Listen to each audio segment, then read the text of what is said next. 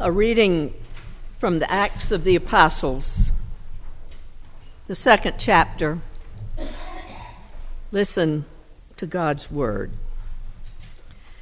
When the day of Pentecost had come, they were all together in one place. And suddenly from heaven there came a sound like the rush of a violent wind, and it filled the entire house where they were sitting. Divided tongues as of fire appeared among them, and a tongue rested on each one of them. All were filled with the Holy Spirit and began to speak in other languages as the Spirit gave them ability. Now, there were devout Jews from every nation under heaven living in Jerusalem. And at this sound, the crowd gathered and was bewildered because each one heard them speaking in the native language of each. Amazed and astonished, they asked, Are not all of these who are speaking Galileans? And how is it that we hear each of us in our own native language? Parthians, Medes, Elamites, residents of Mesopotamia, Judea, and Cappadocia, Pontus and Asia, Phrygia and Pamphylia, Egypt and parts of Libya belonging to Cyrene, and visitors from Rome, both Jewish and proselytes, Cretans, Arabs, and our own language, we hear them speaking about God's deeds and power. All were amazed and perplexed, saying to one another, What does this mean? But the others sneered and said, They are just filled with new wine. This is the word of the Lord.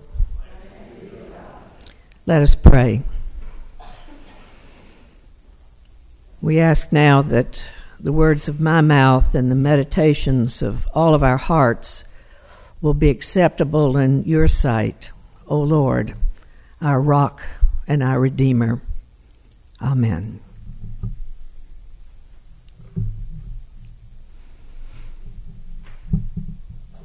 I'm delighted to be back in the pulpit at St. Simon's Presbyterian Church this morning, this splendid Pentecost morning. My name is Joanna Adams, and next month I will be celebrating the 40th anniversary of my ordination to the ministry of Word and Sacrament in the Presbyterian Church. I've served five congregations in Atlanta and have had a, a, wonderful life in the ministry. My husband and I, several years ago, uh, purchased a home over on Vassar Point off of Frederica, and we're here as much as we possibly can be. Um, I'm especially honored to be at this church because of my deep affection for both your pastors. Reverend Annie Arvin is a great friend of my son's son and his family in Richmond when Annie was in seminary. She was one of his students, and she's very close to my grandchildren. And uh, Alan was uh, my last church in Atlanta uh, that I served full time was First Presbyterian Church as the interim senior pastor, and Alan was on the staff there, and so I have loved and respected Alan for a long time. So it's just sweet to be here. When we first started coming uh, to uh, St. Simon's Pres, we were pulpit side seaters. Right back over there. And we did that for some months, and then one Sunday we came in, and for some reason we headed to the lectern side. And we became comfortable on the lectern side. Not to say anything ugly about the pulpit side sitters, but we really like it over there. That's become our gang. We, we like it over there. We don't feel hostility toward you pulpit side people during worship, but you're you and we are we. And we have a little different view of what's happening up here in the chancel. We're different in that way. And yet, we are together in one place as were Christ's followers that Pentecost morning. We are together in one place. Now, some of you might watch CNN News, and some of you might watch Fox News. Some might live on Sea Island, and some on St. Simons, and some in Brunswick. You might vote for this candidate and, and you might vote for that other candidate. But when we come here, we are one in Christ. We are not the same. God loves difference. Otherwise, we would all be like the little chocolate tinfoil covered Hershey's kisses, kisses in a bag, all the same. And you know, one time when I was pastor at Trinity Church in Atlanta, and we were trying a new way to serve communion. And the elders, God love them, really messed it up. I mean, really messed it up. And all I could do that afternoon was to go home and eat a half a bag of Hershey's Kisses. And it, it really helped me get through the afternoon.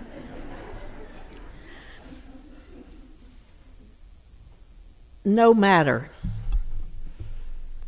what's going on in the world, the church has a particular mission.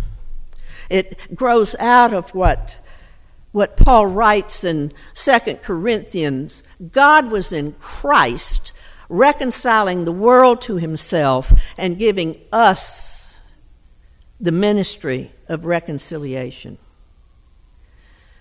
And at Pentecost, there are two miracles one, the gift of the Holy Spirit.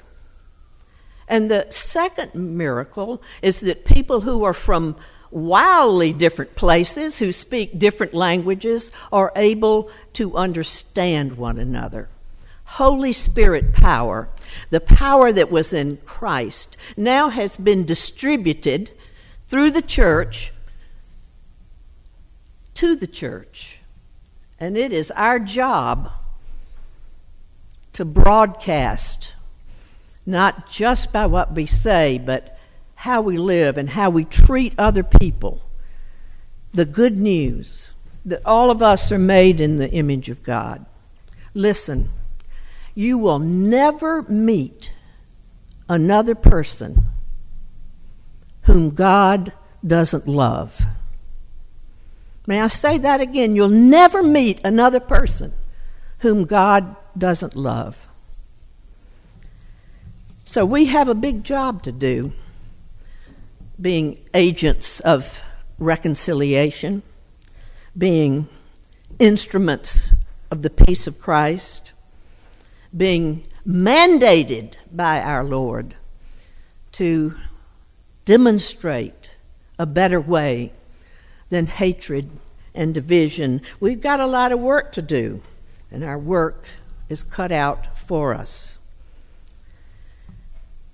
We live in communities, in a country, in a world that is drowning in division, ringing with bitter rhetoric The preferred methods of communication, it seems to me, in 2019 are either the insult or the shout. Do we talk to one another? No, we get in our little groups and say, Aren't they awful? Aren't they stupid? How could they do that? We're so much better than those other people whoever the other people are. I don't know where it comes from. the Bible gives some explanation about where this brokenness originates.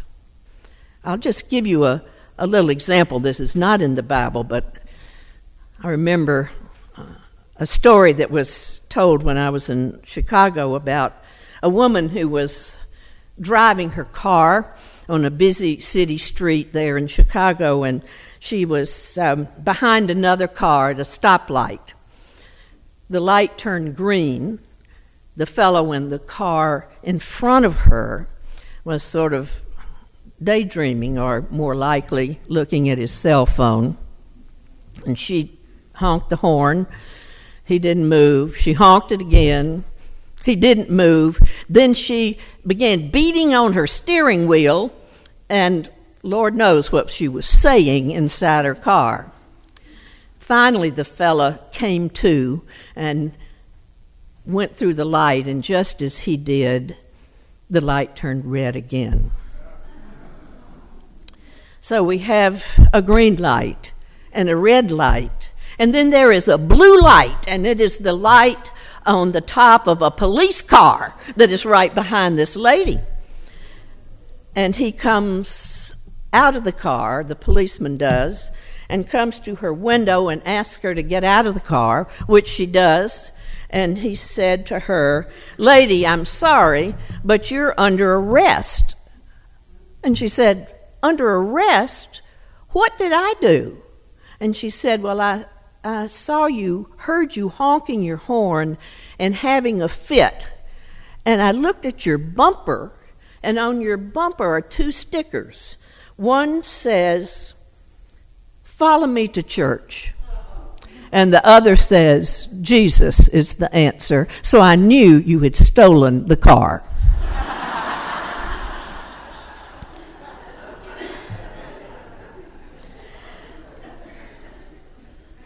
ugliness, ugliness, impatience, betrayal, meanness, lack of tolerance,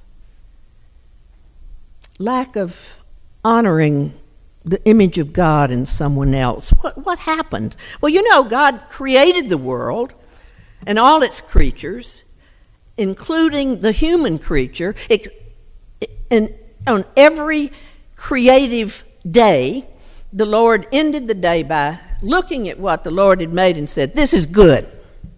Except in one case. Do you know what was the creation God did not proclaim good right out of the chute? The human creature. Of that creation, the Lord said, You know, it's not good for that creation to be alone. And so God created another creature, and there were two a man and a woman. God created the world, I think, because God didn't want to be alone. God wanted to love us to have us love God back. And he wanted the same thing for the human being. We are to be related to one another. We are most human when we're in community of some kind or another. But that community, that's the hardest part. And soon things get messed up. Even Adam and Eve get messed up in the garden. They are kicked out they have two sons post Eden. Uh, one is named Cain and one is named Abel, and they are messed up with each other. Cain is jealous of Abel, and pretty soon you've got what? The first murder. The first murder. And then things go downhill from there. God is sick of it there's so much estrangement, so much brokenness, that God's sorry that He created the world in the first place. And He decides to destroy the world. He sends what? Sends the flood. Saves Noah, the one good fella, he thinks, and um, Noah and his family are in the ark. God's mind gets changed. He says, okay, I just in the end, he couldn't kill everybody or destroy everything. So the waters went down, and human history began in a different way. This time, the Lord thought, maybe they'll get it right. And it seemed to be all right for a little while until we come to the story of the Tower of Babel. The people have come from all over everywhere. Did you notice the first line in the passages? And the people spoke the same language and used the same words. And so they decide together to build a city, and they build a tower. And the tower is built for two reasons. One, so that it says, so we can make a name for ourselves. In other words, we're on this earth not to glorify God, but we, we want to make a name for ourselves, and we want you to look at what we've built and say, Aren't they great? And the other thing uh, that happened was that the tower was to be so tall it was going to reach all the way into the heavens. In other words, they wanted God to move over, and they'd be right on the same plane with Almighty God. Well, God didn't like that a bit. And he destroyed the tower. The first thing he did was to confuse the common language. And you can see this, I imagine the workmen up there on the, on the tower, and they're working along. They're way up high because they're almost finished.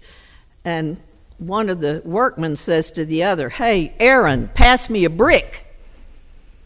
And Aaron can't understand what he says. Says, what? Well, and they, they try to communicate. No longer can they do it. Frustration breaks through. People start hurling bricks at one another. And violence and destruction follow. When people cannot understand each other, there's always the danger of violence and destruction. The second punishment God sends down is to scatter people all over the earth. And some and this is all prehistory. This part of Genesis is called prehistory. When you get to real history, or not prehistory, but the history of civilization, we find that conflict is just a part of reality. Difference is not necessarily appreciated. And the, the idea is that God offers these two punishments because of human pride and overreaching. But I want to suggest that there is perhaps one other reason, and that is that difference, difference, lies at the heart of God's original idea for creation, and that homogeneity, with everybody alike, um, is not always the will of God. We all like to hang out with our tribe, don't we? I do. I love Southerners and Presbyterians and members of my book club and so on and so forth. But if there's no one in my life who is different from me, then how am I going to learn and grow? How am I going to be challenged as to what I think and maybe what I ought to be more open to. I'll just give you a, a, a, very quick example. I was in a group, it was an interracial group um, put together by Parker Palmer, who was a wonderful uh, leader in, in the Christian church. And I can't remember how this came up, but we were talking about movies. And I I was asked what my favorite movie was, and I said, Well, of course, it's Gone with the Wind. And a very wonderful, lovely person whom I'd gotten to know, who was African American, was sitting two seats away. And she said, That's my least favorite movie ever made. And I thought, I, I sort of bowed up, you know. But then I began to think about that movie through her eyes. Didn't make me stop liking the movie. But I understood why she wouldn't love it. It's just a teeny little thing. But boy, did it crack me open. The Holy Spirit cracked all of reality open on Pentecost. On Pentecost when the Spirit comes and the Spirit does all kinds of dramatic things with wind and fire, but the most impressive thing, the greatest miracle, the splendid aspect of Pentecost is that a new possibility was created. And it was that people who are not the same do not have to hate one another. And even if they don't agree with one another, listen, togetherness is not about agreement. I'm passionate about many things, and I disagree deeply with people who are friends and strangers about very important things. But you know what? I don't ever have to be ugly, do I? Don't I always, if I'm a disciple of Christ, never be ugly? Was Jesus ever ugly to anybody? He was a truth teller. But he, he spent his whole earthly ministry reaching out to people who, who the, the in crowd thought were outsiders. Hey, I'd rather have dinner with them because they're not so puffed up and proud as we often are. Pentecost, a complete reversal of the Tower of Babel. The antidote to misunderstanding is available to us all free of charge. The name of that is the Spirit of the living God, helping us understand, not only in our public lives and in our communities, but in our homes and in our families.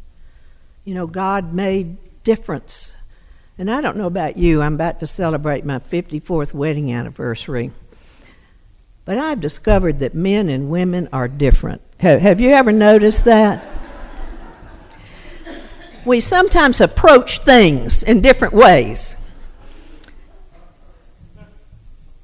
To learn how to be respectful. And try always, always to move to higher ground. To listen as well as deliver your righteous speech. Hush up and listen. And you don't have to say, I agree. All you have to say is, I hear you.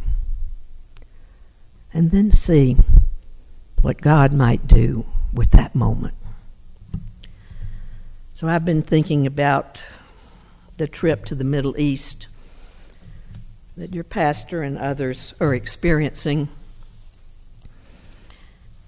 And it has brought to mind, and I will close with this, a trip that changed my life and the life of many others. One of my close friends in Atlanta is Rabbi Alvin Sugarman, one of the great moral leaders I've ever met. He was rabbi at the temple for 40 years, and he and I led a group of Presbyterians and Jews uh, together on this wonderful trip.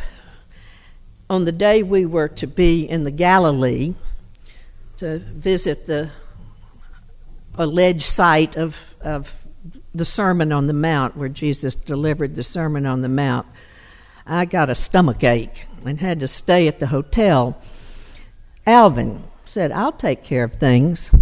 So he stood on the side of the mountain and he read from the Sermon on the Mount from the Christian Bible Blessed are the peacemakers. Blessed are those who hunger and thirst for righteousness. Blessed are the meek. Return no one evil for evil. Return no one evil for evil. Love your enemies. I'm here to show you a better and higher way. The next day, we went to Yad Vashem, the deeply moving museum, memorial rather, in Jerusalem in honor of the six million Jews and others who were killed during the Holocaust. Unbelievably emotional experience. And almost always at the end of a tour, a rabbi leads a worship service in a designated beautiful place. Well, guess who had the stomach ache that day? So there I was. And here we were, people of different faiths, people who had become deep friends. And I remembered a a little parable that seems to be so basic and true.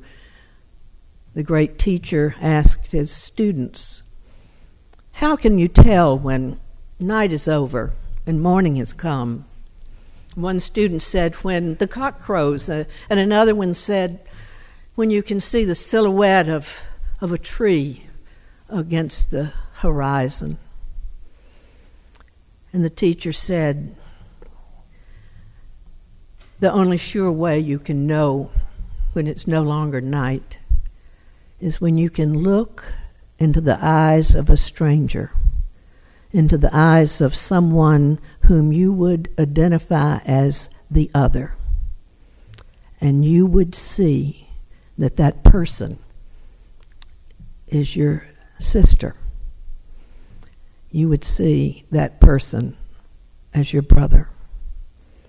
And until we can do that, until we can see the image of God and remember that we're all members of the same family of God, we're going to be in a world of hurt.